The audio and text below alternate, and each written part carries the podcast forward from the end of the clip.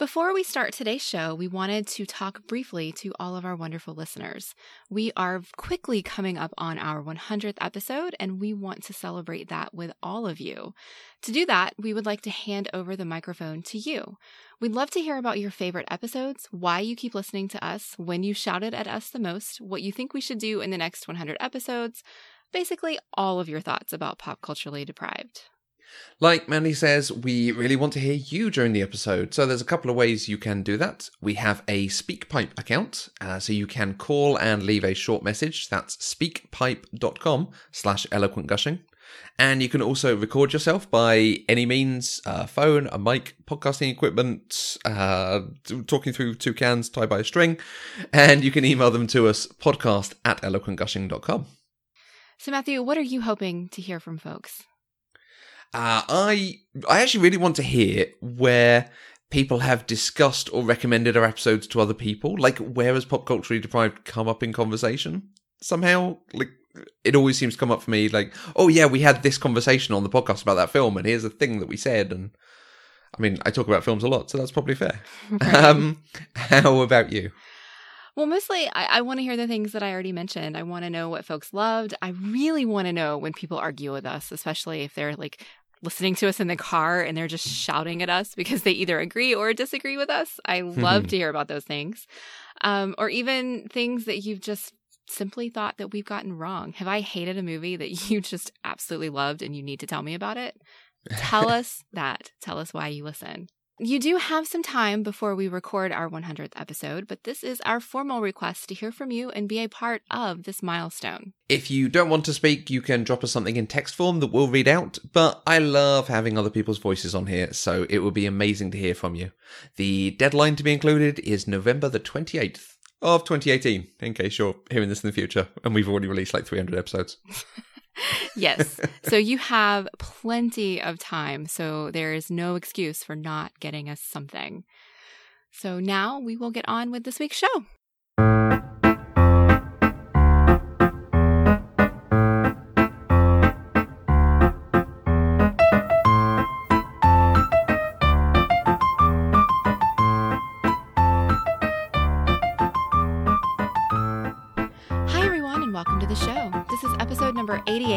Pop Culturally Deprived, and today we're going to be talking about Mystery Men on your Forks and Flatulence podcast.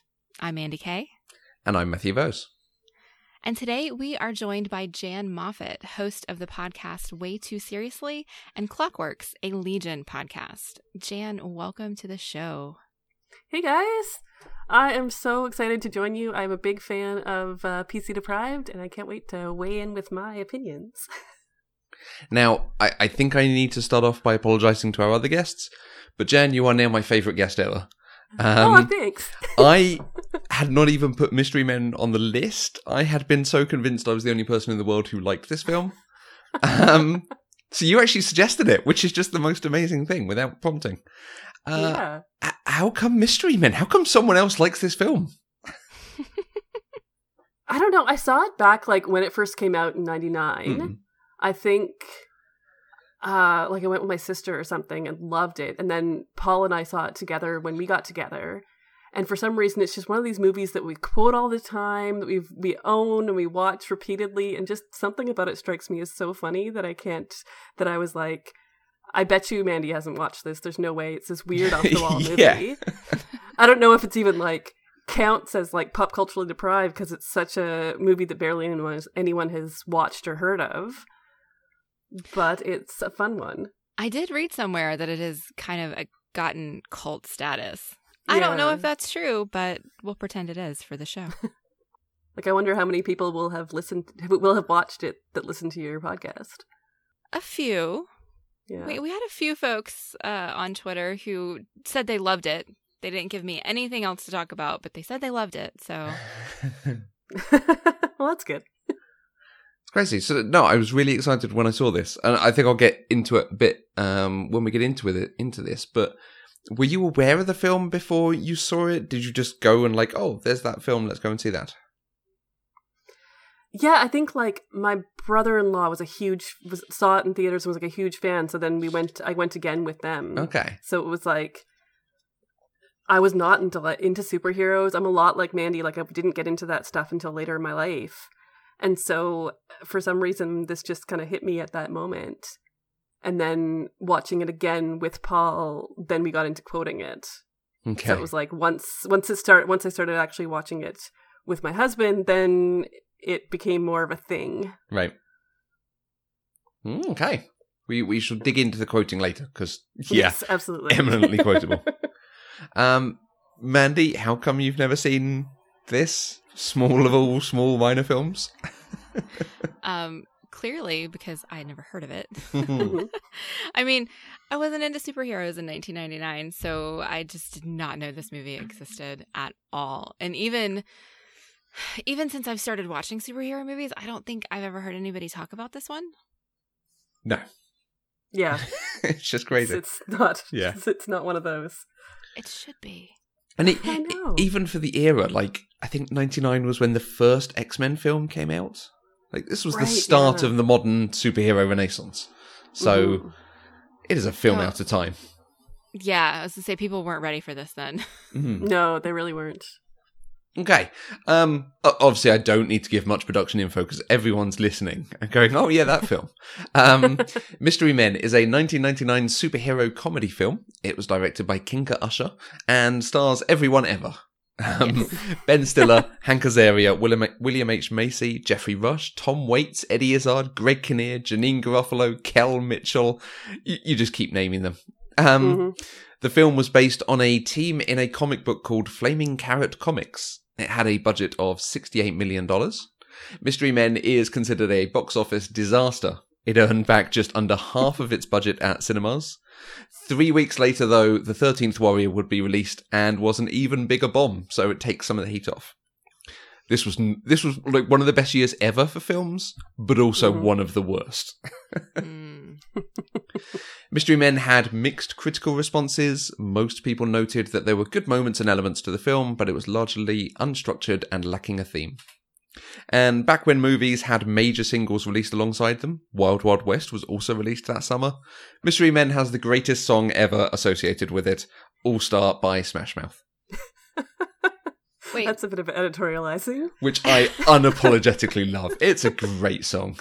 It is a great song, and I just assumed they used it in the soundtrack. I didn't realize it was like they came out together. Yeah, it's it's for this film effectively. The video for All Star has him lifting a school bus off some people. Oh no way! I That's need to go watch that video. That's Me too. amazing. Okay. And actually, I've not watched it to check. And it's possible my head has created that link, but I'm sure it's in there.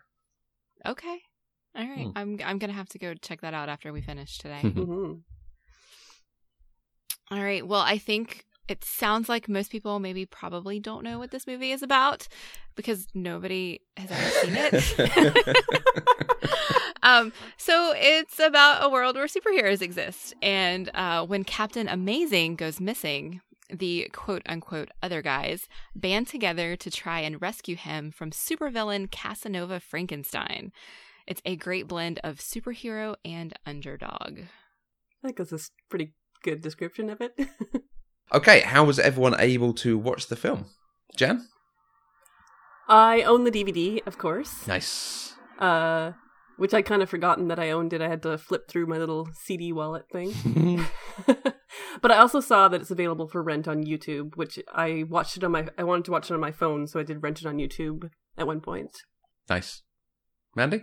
I was very pleasantly surprised to find out that Joseph owns this one, so I did not have to rent it, but it is available to rent on Amazon as well. had had he seen this before? Yes. Did he make any comments? Do we want to know? Um, he chose to play Xbox while I was watching it, so he Okay. he he watched me watch it, but Mhm. didn't really watch it with me, so we didn't really talk about it. Okay. Um, I own this on DVD. It is available for rent on Amazon over here too. Mhm. But I have the DVD, so you know. I think this might be the first time where we've all owned it in some Mhm. form. Hmm. Interesting, and it happens to be a movie that nobody's ever heard of. so Yeah, that's fantastic. How weird. Okay, so there, there's a lot of people in this. Uh, Mandy, what's your experience of all the actors ever? Okay. I'm going to narrow this down and, and not say everything that I've Yeah. seen all of these people ever in. I'm just going to Mhm. tell you kind of where I know them from. Um, so William H. Macy, I absolutely adore. I fell in love with him in Mr. Holland's Opus. Um, and, and Pleasantville is the other one that I'm most familiar with by memory. Um, ben Stiller, Dodgeball, and Night at the Museum. I have seen other stuff, but those are the two that when I think of Ben Stiller, those are the things I think of. Okay. Um, Hank Azaria because he moved to Minsk on Friends. yeah, fair. I mean, I know he does the characters on The Simpsons, but I don't watch The Simpsons, so that's not my association. Um, Claire Forlani is uh, Anthony Hopkins' daughter in Meet Joe Black. Janeane Garofalo, I know her best from Romy and Michelle's high school reunion, and also just general awareness that she's a comedian. Mhm. Um, Greg Kinnear, I've seen very few of his movies, but I have always had this massive crush on him. I don't know why. um, and Jan, you reminded me that I did not talk about Geoffrey Rush there. He is uh, a pirate. Yeah. I think I think he was more of like a serious actor Yeah. before this, and then after this, he went on to be in Pirates of the Caribbean. Yeah. So it was like this was his first weird off the wall villain character. Yeah, it was weird because I knew that he was Barbossa and, and Pirates, but when when I first saw him, he was kind of unrecognizable in this movie. Mhm. But the more I watched, the more I started to see like facial expressions and stuff, and I was like, oh yeah, he's I, I can see pirate there. Mhm. So yeah, that's um shockingly enough, all of those people I have at least seen in something. Nice. Okay. What were your expectations of this? And do you, do you have experience of superhero films? I think we know you do, but but spoofs of the genre? I well, I don't think I was aware that this was like a parody slash spoof. I didn't really know what it was because I did not read the synopsis before I started it. Nice.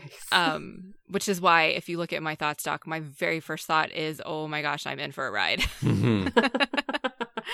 um, so I was expecting uh, some kind of like random superhero thing. I figured if it was called Mystery Men, it wasn't anything I'd ever heard of. Um, I are there other superhero spoofs besides this one? Uh, other than the typical, you know, Wayans Brothers type films, I'm I'm not Okay. sure. Like, there's Lego Batman, um, and there's one called Captain Underpants that I've not seen that may or may not be. The most- the most re- the most recent Teen Titans movie that just came out, Mm. like the Teen Titans Go, was kind of a spoof too. Yeah, that whole series is. Yeah, Okay, but that's yeah. all cartoons. I've seen none of those, so I think when I think of spoofs, I think of things like Galaxy Quest and Spaceballs, Yeah, which Mm. are great but not superhero.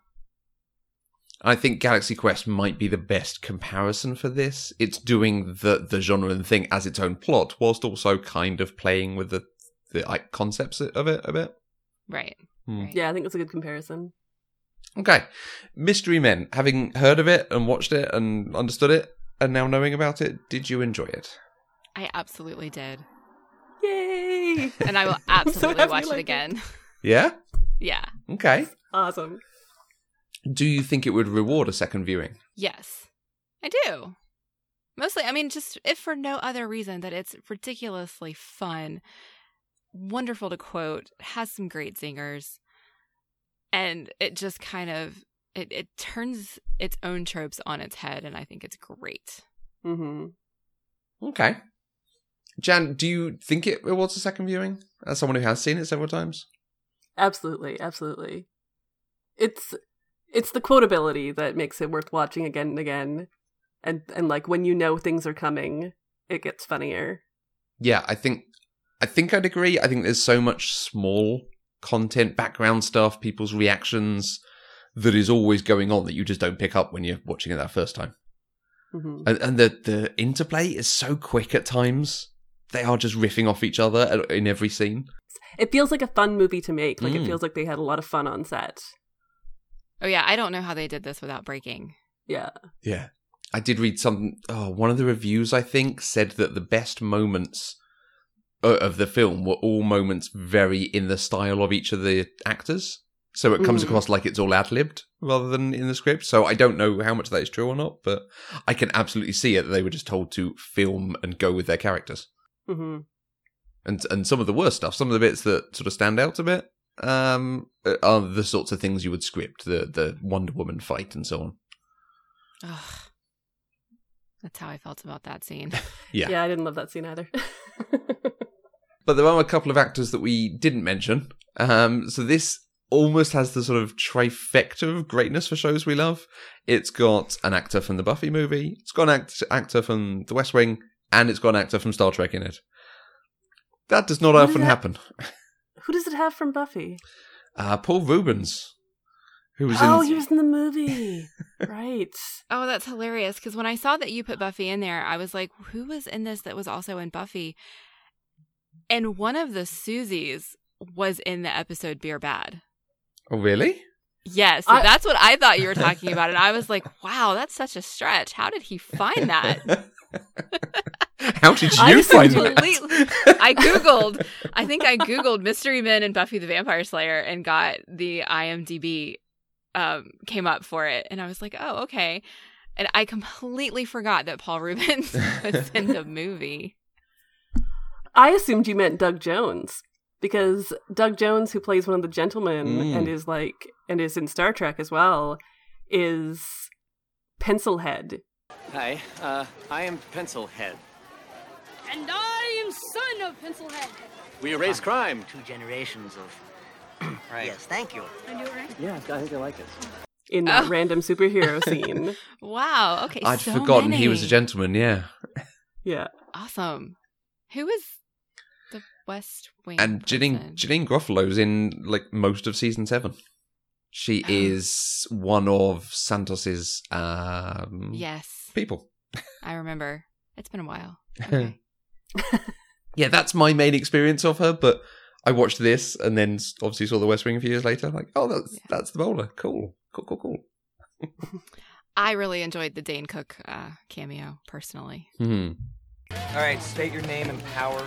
I am the Waffler. With my griddle of justice, I bash the enemy in the head, or I burn them like so. Oh, don't do that. I also have uh, my truth syrup, which uh, is low fat, and I've been working on a theme song, kind of a Waffle Man. I am the Waffler, golden crispy. Bad guys are history. Yeah. The Waffler. And th- that's a scene that we we have then seen taken. I mean, Deadpool two basically does half of the plot of this, Yes. which is Yeah, solid. Deadpool is almost a parody Mm. superhero movie as well. yeah, Yeah, mu- I guess I, I didn't think of that. much more in a kind of post superhero, uh, you know, evolving the genre. But yeah, this does half of the same commentary and half of the same plot. Like, oh, Mhm. let's see how many silly superheroes we can find. The answer is a lot. And they do, they did both have an invisible person. True, absolutely true. hmm Okay, um, th- the film is really good fun. There is a lot Mm. good in this film. There's a lot that it gets right, but yet it was not popular, certainly commercially. Um, and it has not gone down as, as one that people talk about as a, a must see film, as we've already touched on. Do we have any theories on why? I think that just wasn't ready in 1999, honestly, because superheroes weren't huge yet at that point. I think we, if this movie came out now, I think it would be fantastic and like ridiculously popular. Okay. But I think coming out when people weren't really thinking about superheroes as being mainstream, and then you kind of turn around and spoof it, like people just don't understand what you're trying to do. Yeah, absolutely. I think that it is a hundred percent. It's ahead of its time. And I mean, I'm not going to lie that it's like the greatest movie of all time. It has its flaws Yeah. and stuff. Mhm. But I think a major thing that made it not popular is this like, yeah, it was spoofing something that didn't exist yet. Right. It wasn't until like it was almost a decade later that Iron Man came out. Mm. Yeah, it's weird because the cast of this is so phenomenal. You would think that that would be enough to get people to Mhm. go see it. But superhero stuff just wasn't popular in 1999. And so Mhm. I just, yeah, I wish that this had kind of started that superhero renaissance, but it clearly didn't. Yeah, is it? Uh, have either of you ever seen Batman and Robin? Yes. No. Okay, I have not seen it. Um, because everyone says it's one of the worst films. Yeah, It's it is the the worst. yeah. Um, so like knowing that, I wouldn't put myself through it. But from what I have seen of it and for what I know of it, this film is not too dissimilar in quite how comic booky it is. Um, so I'm wondering if it's almost the fact that something like uh, X Men and then Spider Man and then Batman Begins was so successful was because they stopped being comic booky, purple Hmm. explosions and bright colors, and started being a lot more uh, naturalistic and grounded. Hmm. Maybe it was Maybe. that fatigue rather than not ready, perhaps. Yeah, because this came out after Batman and Robin, right? Yeah, a couple of Yeah, years, I Like, think. be- like Hmm. between Batman and Robin and X Men, I think. yeah, Okay. I didn't really think about Batman and Robin because yeah, people would have not liked that movie, and so this movie might have had some badness reflected on it because of that. Yeah, Hmm. especially with the similarities and just like visually, Hmm. because you know of the colors and the aesthetic and kind of the way it's filmed. I think they're. I haven't seen Batman and Robin, but I, I read some people talking about it, and I've seen like stills from the movie. So maybe it was just too similar. yeah. I have seen a, f- a sequence in there. I think Bane's in it, and it's just so. It's almost like the Adam West Batman. It's got that kind of vibe going on.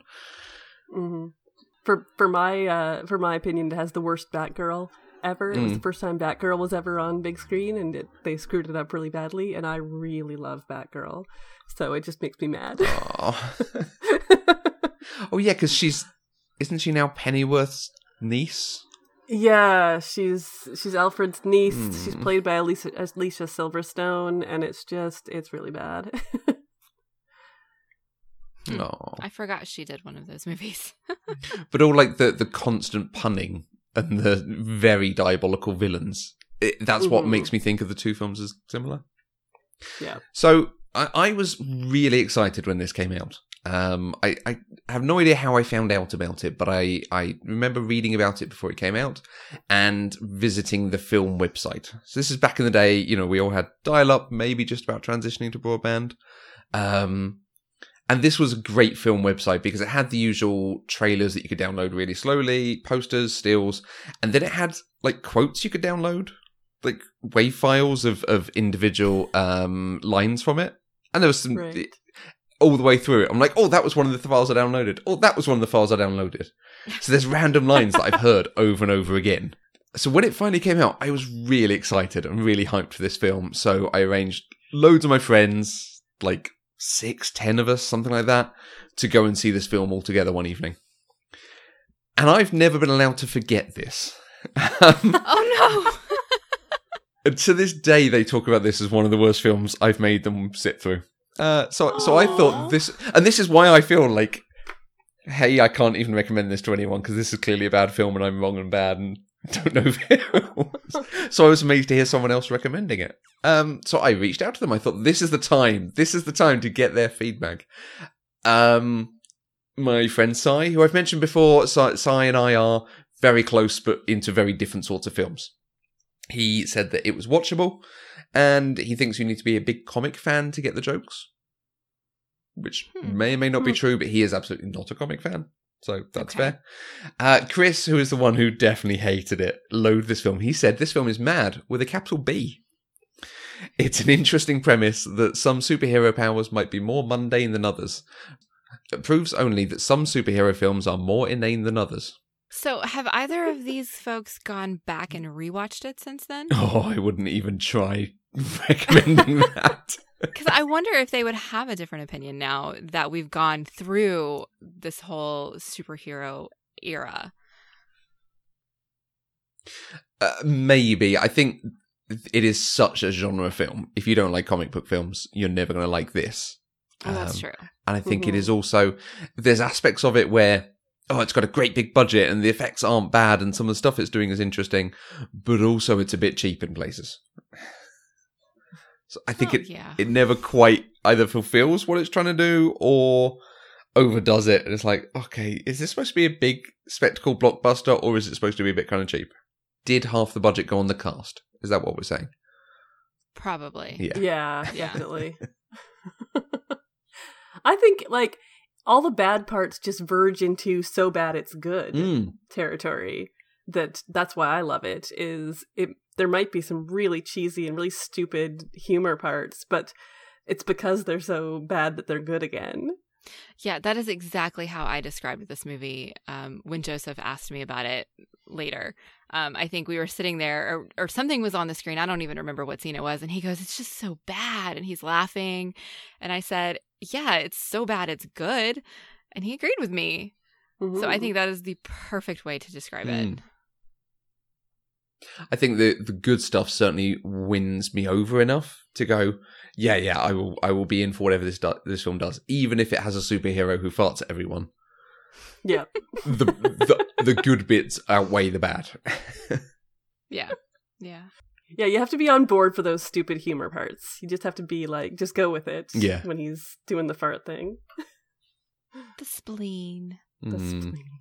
Yeah. Okay, so I have a question. Hmm. This, this was in my head the whole time I was watching this. Do we think that this movie might have inspired Joss Whedon when he was working on Doctor Horrible? Maybe Hmm. like that. It definitely has a Doctor Horrible similarity to it.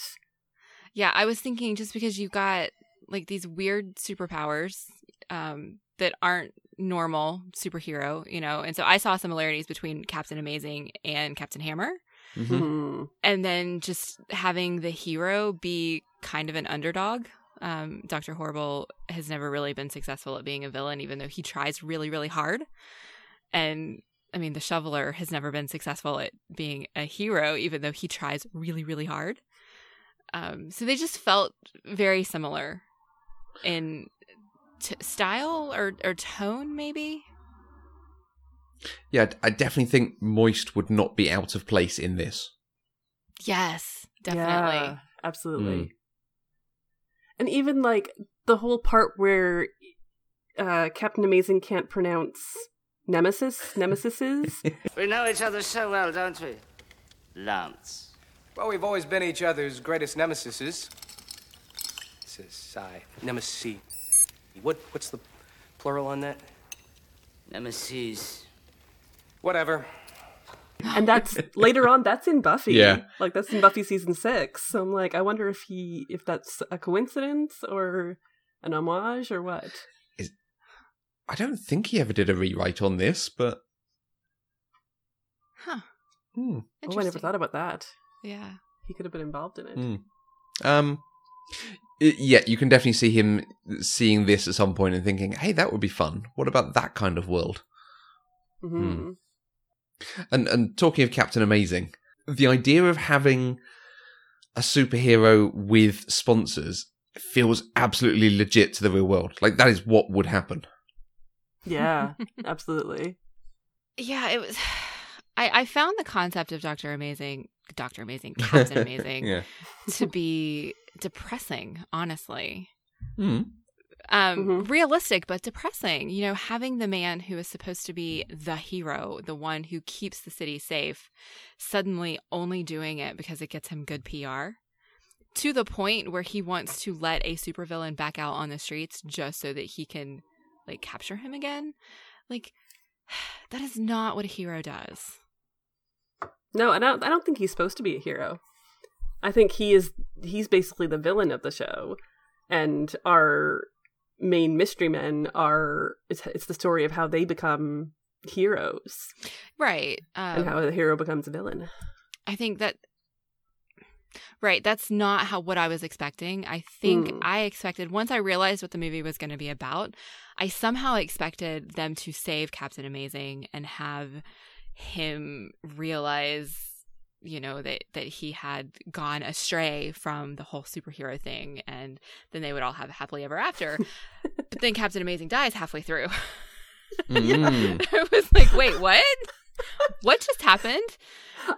I think that is literally what sells me on this movie. Yep. Is Captain Amazing's death is so out of left field and nothing at all what you expect Yeah. that it just you're like, how did like you do not call that at all? Seeing this movie that he's gonna that they're gonna fry him, and and that he's kind of evil right at that moment too. He's being a, like a real big jerk to them as they're mm-hmm. trying to help him, and so it feels a little like he deserves it. Okay, you know what? You know what? Can we just start again? Is there some sort of like reset button on this thing? No, you little freak. There's no button for resetting. Flip the switch, lady. Don't stare at me. Lift your left arm. Flip it, you moron. You're a moron. not a You're a moron. moron. Oh, flip the switch. call her a Flip moron. it. That's not cool. Thank you. I will do it. I'll Flip do the switch, lady! Don't look at me like that. Flip this one, yeah. Uh-oh. Wrong switch.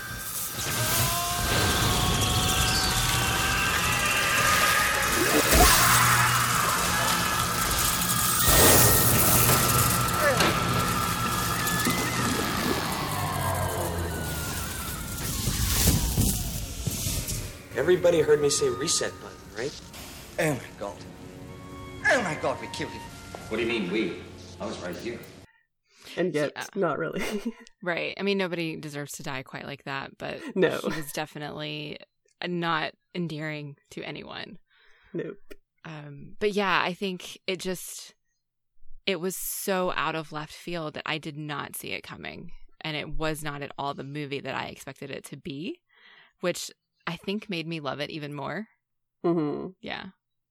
So we were talking about the cast of this movie um, and how it has basically everybody in it. And I read an article that was talking about how the star of the film later trashed it and said nobody should ever watch it and it shouldn't have been made. And then I found out that he was talking specifically about Ben Stiller. And I found it odd that he labeled Ben Stiller as the star, like the lead of the movie. And I wanted to see what you guys thought of that. Is is he who you thought was the lead?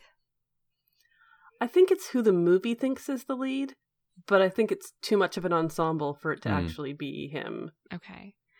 Yeah. So, well, my first thought was, wow, I can't believe William H. Macy would say something like that. and then I was like, well, no, it, it really is an ensemble. Nobody really sticks out. But if I had to pick one, it would have been the shoveler. Oh, really? Yeah. Huh. yeah, his story is much more interesting, much different than we see for other things. hmm But I think the film, exactly like you say, Jan, it, it thinks Ben Stiller is the person that we're following, but it's very hard to care about him. Yes.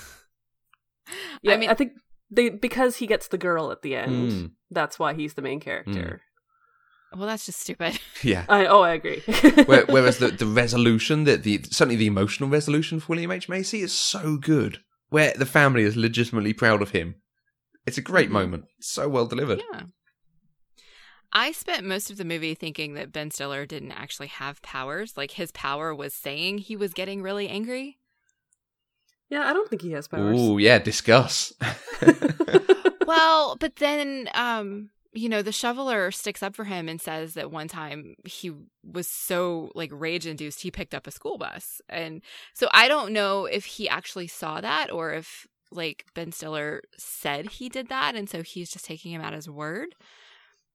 Oh, but he says What are you talking about? You lifted a box once. Precisely. That story's legendary. I, it was really more of a push, really, than a lift. That still takes incredible superhuman strength. Indeed, it does to push an entire bus out the way. Well, actually, the driver kind of had his foot on the accelerator just in the beginning, just to get it going. Then it actually was me, but he kind of. well, he was pushing it. It wasn't so much a lift as a push. Oh, I so he didn't that. actually Mhm. do it. No, I, I I think he doesn't have any powers. I think that's part of the whole joke. Is he Yeah. keeps saying he's going to be furious, and then it never actually manifests because he doesn't actually have powers. He just thinks he's really angry. So at the end, when he's trying to save the girl, do you think that he was just being a normal, angry person when he's trying to fight uh, Casanova Frankenstein? What kind of name is that anyway? um, the best name. so was he just like normal punching him, or was he like rage, Mister Furious punching him? I think he was just normal punching him. Okay. I think he just literally has no powers. Yeah. I think That's my yeah, theory. maybe he's strong. Maybe the thing not like strength, super strength. But maybe he works out when he believes and actually gets his like finesse together. He can be a good fighter, but like yeah, that's as far as it would go. Okay. hmm I mean, I'm just saying, I wouldn't have been able to climb a wall of forks. Yeah, but does it take actual super strength to climb, climb a wall of forks? The Blue Raja has powers. Mm. He puts those forks in the wall really hard. Mm. Yeah, yeah, that's true. Um, okay. and he does spend his day junking stuff. So I think there's almost it's Yeah. implied he he That's is true. very physically fit. Okay. Junk Yeah, it, That's fair. Junk it. junk it. okay, I, I think we are now getting into gushing about this film. Mhm. Um, uh, Jan, I absolutely want you to go first because I'm sure there is a lot of this film that you probably know off the top of your head really well. Absolutely. Go on. Well, I just every time Janeane Garofalo is on the screen, Mm. she's my favorite in this. She's so funny and so and like her deadpan humor just cracks me up every time. Her whole all of her conversations with her dad in the yeah. in the bowling ball.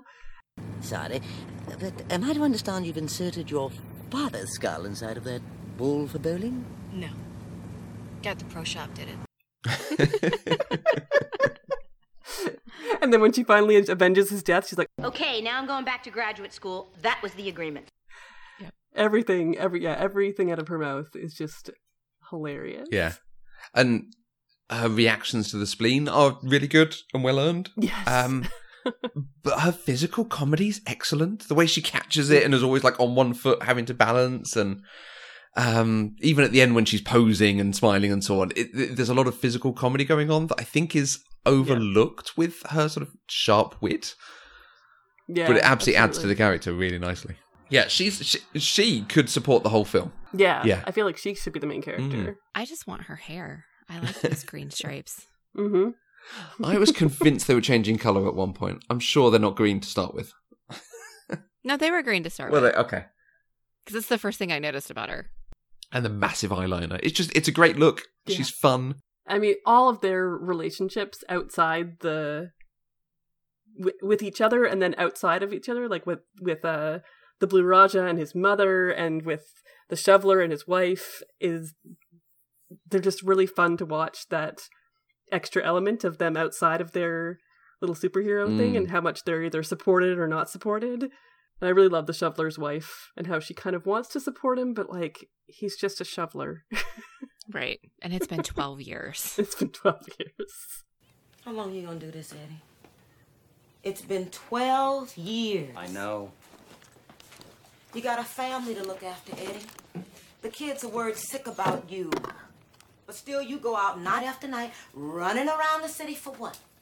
Lucille, God gave me a gift. I shovel well. I shovel very well. Oh, baby. You shovel better than any man I've ever known. But that does not make you a superhero. That that I think is the problematic line. If this was you've Hmm. been doing this a year, I'd buy it. But twelve years and there's still this rubbish. Yeah. I, I feel like if the bit at the beginning with the red eyes was a bit more of a score draw, rather than they are just absolutely terrible at this, Hmm.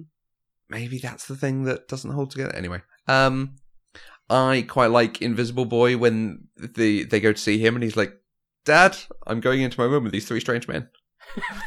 Even that, you've got this Yes. like family member who's like, "Oh, all right." All right. And the line about Maybe you should put some shorts on or something if you want to keep fighting evil today. this is Oh, something yeah. I feel like we say on a weekly basis because like anytime like our kids aren't wearing pants or whatever, we say that line to them. That's fantastic. That is a wonderful, wonderful line. So what else? and about the um the t- part with the toggles where they're trying to figure out how many times to flip the toggles and then it ends up killing Captain Amazing and Cap Mr. Furious just says for some reason how many toggles in Toto Captain, exactly how many toggle flips in Toto are involved in this entire procedure? instead of in total and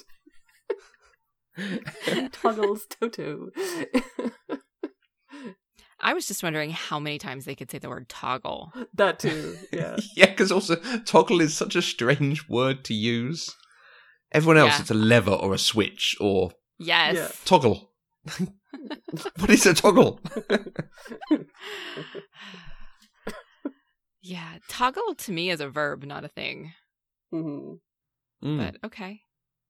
Like I would toggle the switch. But maybe I use that word incorrectly. I don't know. I don't know.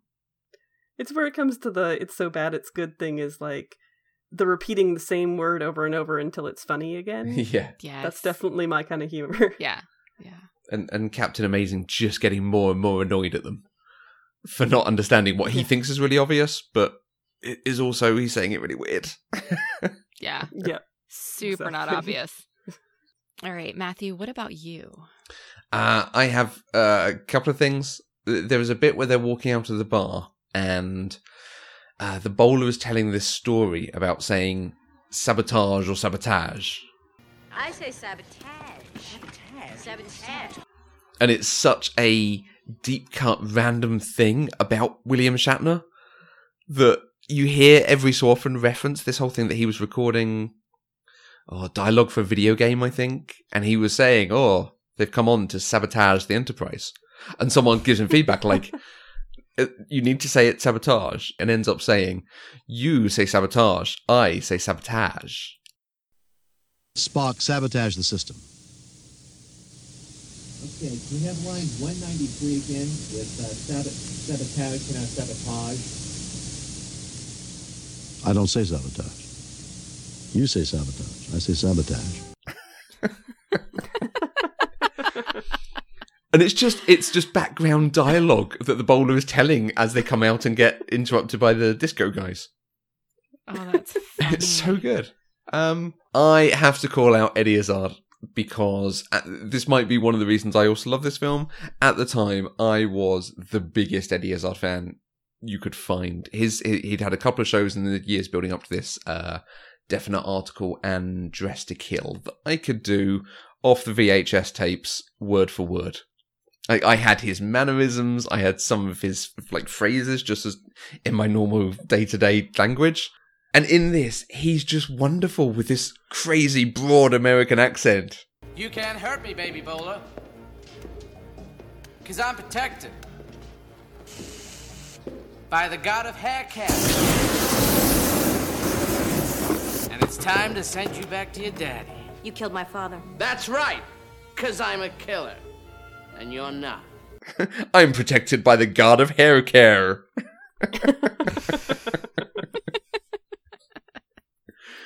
and and the the amount they buy into disco is life. And, and we must do disco things every single time. Even when Casanova Frankenstein goes Quickly, everybody, into the disco room! and breaks into the Saturday Night Fever pose. Yes, that was wonderful. That was wonderful. Like, why do you have villains who are so into disco and why does it work so much? Why do you have a villain named Casanova Frankenstein? Because why, I mean, why wouldn't you? there's no rhyme or reason. It just is. I feel like this movie was maybe just like a Mad Lib. That in the writer's room, they're just like, okay, throw me a noun, throw me a name, throw me a Casanova Yeah. Frankenstein. Sure, let's go with that. Throw me a type of music he's going to be into. yeah, exactly. Well, no, honestly though, the disco makes sense because that was what was in style when he went into the asylum. Yeah. Because he'd been there for 20 years. True. But it doesn't make sense that his minions would still be so into it. Mm. I mean, I guess they just kept everything exactly the same for him until he got out. Mm-hmm. And then I, I also like that they have the guns and they are mocked for having guns. Like, oh, that's not a very good superhero power. Yeah. It's not very on theme. At least you could have a gold chain within the but it's it's very much like the uh, Doctor Horrible and uh, not Doctor, Doctor Evil and Scott Evil thing. I'm like, Mhm. no, no, don't kill him with like laser sharks. I'll go and get a gun. We'll shoot him together. It'll be fun. It's the same thing. Like, if you're going to be evil, just get a gun. hmm And they actually do it in this. And then, Yeah. for whatever reason, the guns get cut in half. Well, because that was the Sphinx's power. But he, he never uses it again. It's never explained what or how he does it. Just that one moment. They have a bit of setup, and then they deliver, and then we ignore that power. Yeah. Yeah. It was just so that we would know that when that happened, oh my gosh, the Sphinx is here. Yeah. What's his power? Well, he's terribly mysterious. That's it? That's his power? He's mysterious? well, terribly mysterious. Terribly mysterious.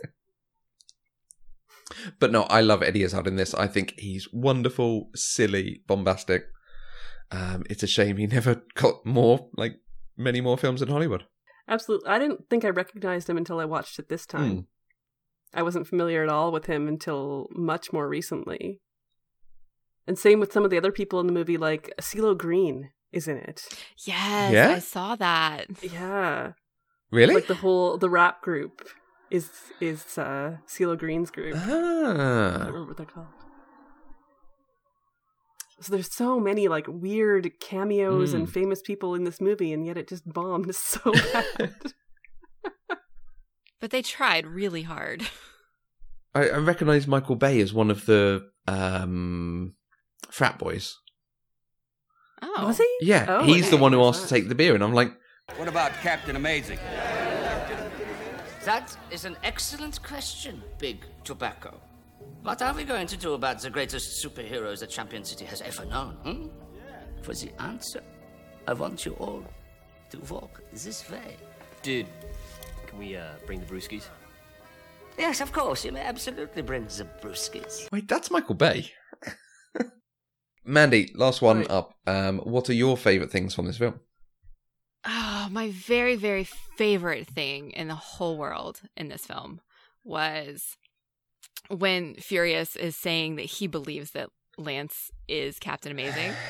and the shoveler's just like, no, we've been through this. Lance Hunt wears glasses. Captain Amazing does not. That's because Lance Hunt is Captain Amazing. Oh, don't Uh, here we go. start that again.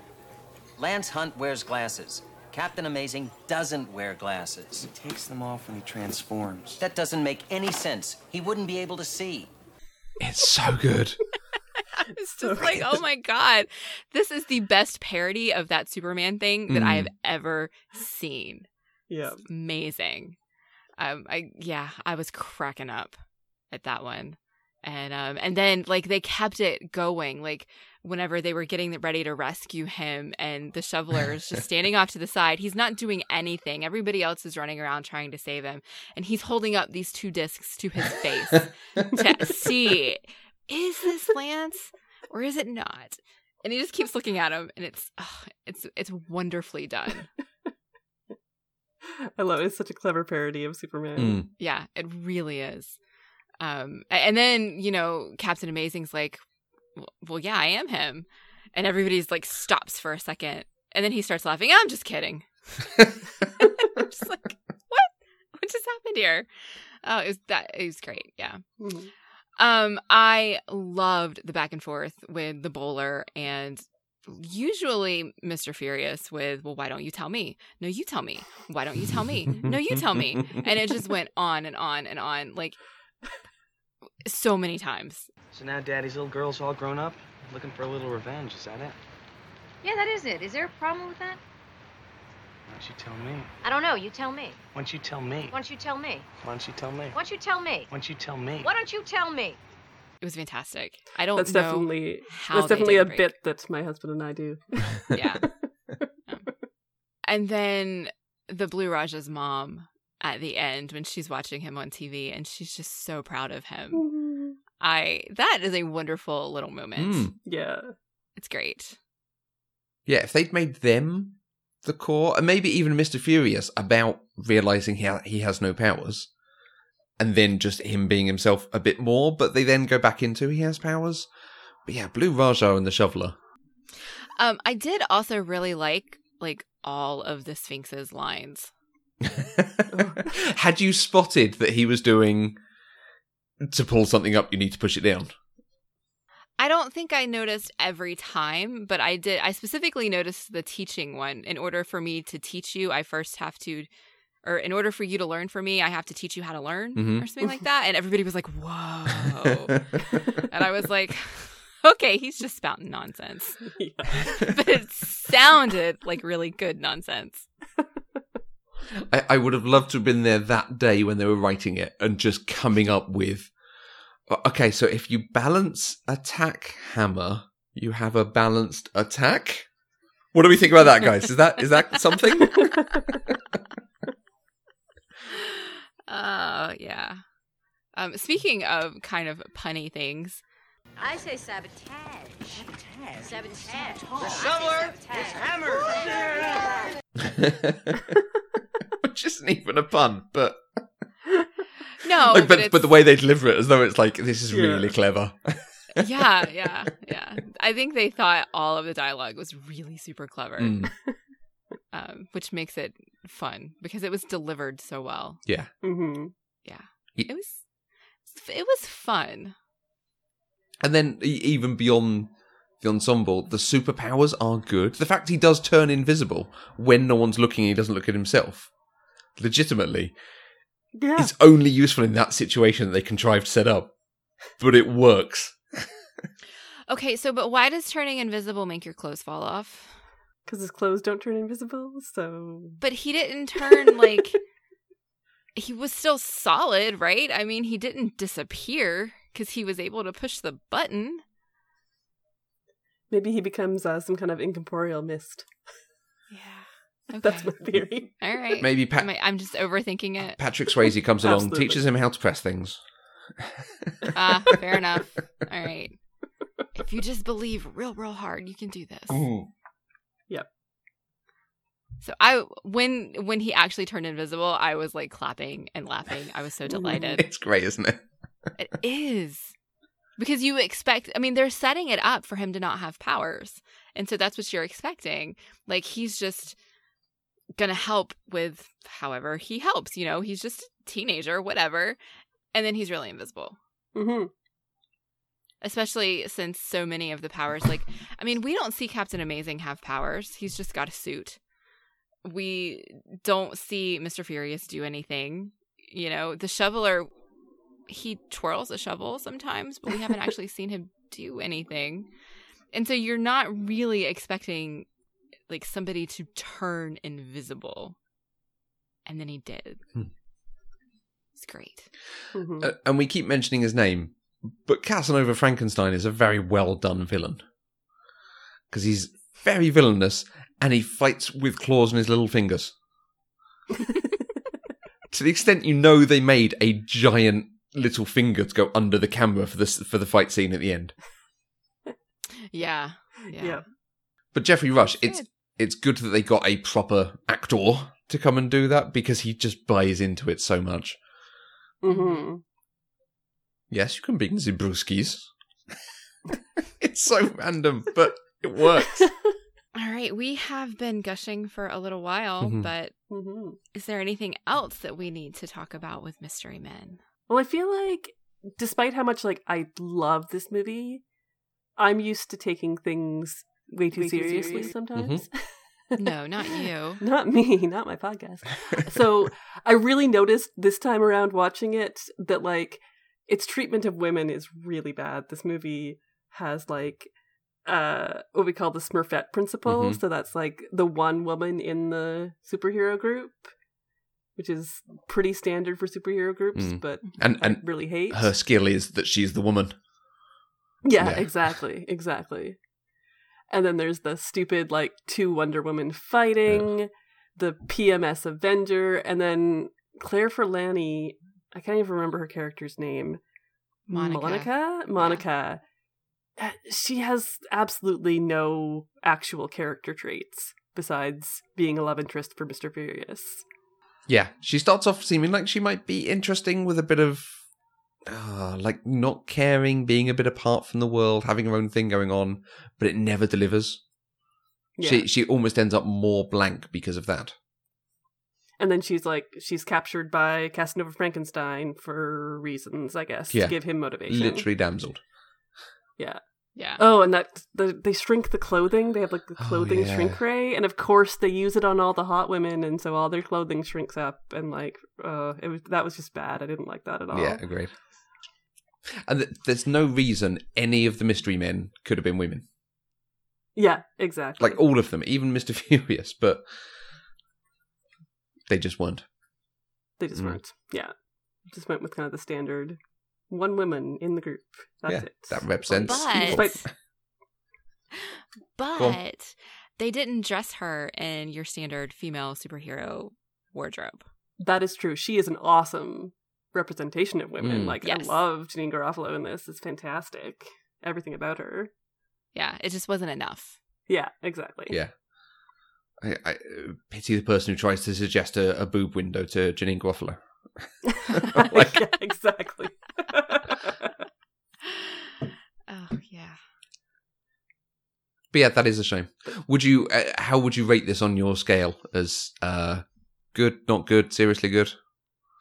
Well, actually, uh, I was watching it with with Paul, Hmm. my husband and podcast partner, and we were saying like this is a really good movie, but it's seriously bad Okay. in terms of like the politics of it and the the social justice. It's pretty bad, but it's such a good movie that we don't care. I can see that. Mm, yeah. yeah. It's definitely one that I think I would watch again. I, I'm not sure that there are going to be many times where I'm like, mm, I really want to watch Mystery Men. But I think if somebody else suggested it, I'd be like, yeah, that's good. Or if I saw it on TV, I would absolutely stop and watch it. Mm. Mm-hmm. A, Definitely. A good comedy does go a long way. And there is definitely good comedy in here. Yes. All right. Well, if you would like to join the conversation, you can use the hashtag PC Deprived on Twitter. You can find us on Twitter, Facebook, and Instagram at Eloquent Gushing. You can email us at podcast at eloquentgushing.com, or you can leave us a voice message at speakpipe.com slash eloquentgushing. We're also on Twitter. I'm at Mandy K. And I'm at Matthew Vose. Jan, thank you so much for joining us. It's been wonderful having you here, and thank you for recommending this film. I'm kind of delighted, as you can tell. Um, where are people able to find you and your podcasts? Oh, well, thanks so much for inviting me onto your podcast. It's been awesome. And I'm so glad that I was able to like be someone else who loves this film, Matthew. You can find me uh, on Twitter. My personal Twitter is JLMO. That's J A Y E L L E M O. Or my podcast, uh, Way Too Seriously, you can find goodstuff.fm slash WTS. Um, Clockworks, our podcast about the TV show Legion, is also there on Good Stuff. So you can find either of those there. Awesome. I, I think I do way too seriously in the same way people do pop culture deprived. As and when I watch a film you've covered, I the first thing I do is go and listen to it. So I watched the two Yeah. Paddington films last week. Over the weekend, listen to your, your episodes about them. Nice. We've got one about Teen Titans Go coming out soon. Oh, really? you'll be able to Okay. hear that one. I loved that. That was so much fun. There were five of us in the cinema to see that. So I'm not surprised no one's heard of it. and admittedly, it was me, my wife, and my nephew were three of the five. So Oh.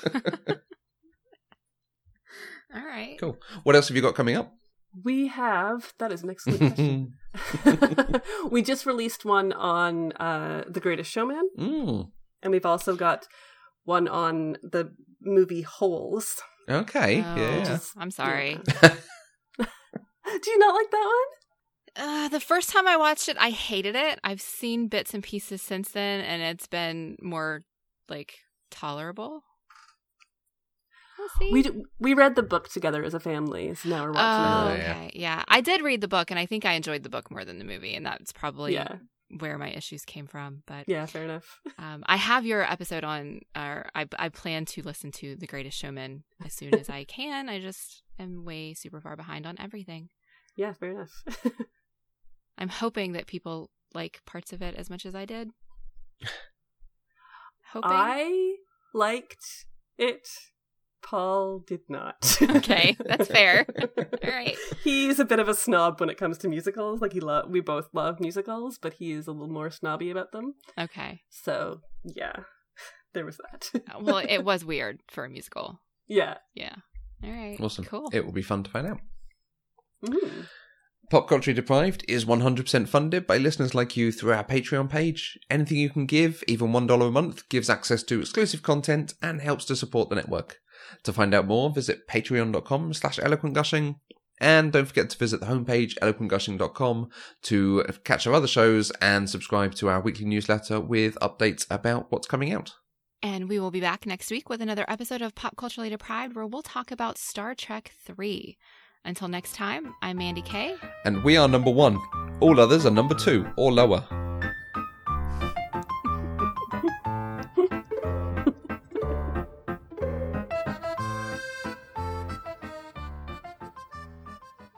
Pop Culturally Deprived is an Eloquent Gushing production. For more information, go to eloquentgushing.com or find us on Twitter at eloquentgushing.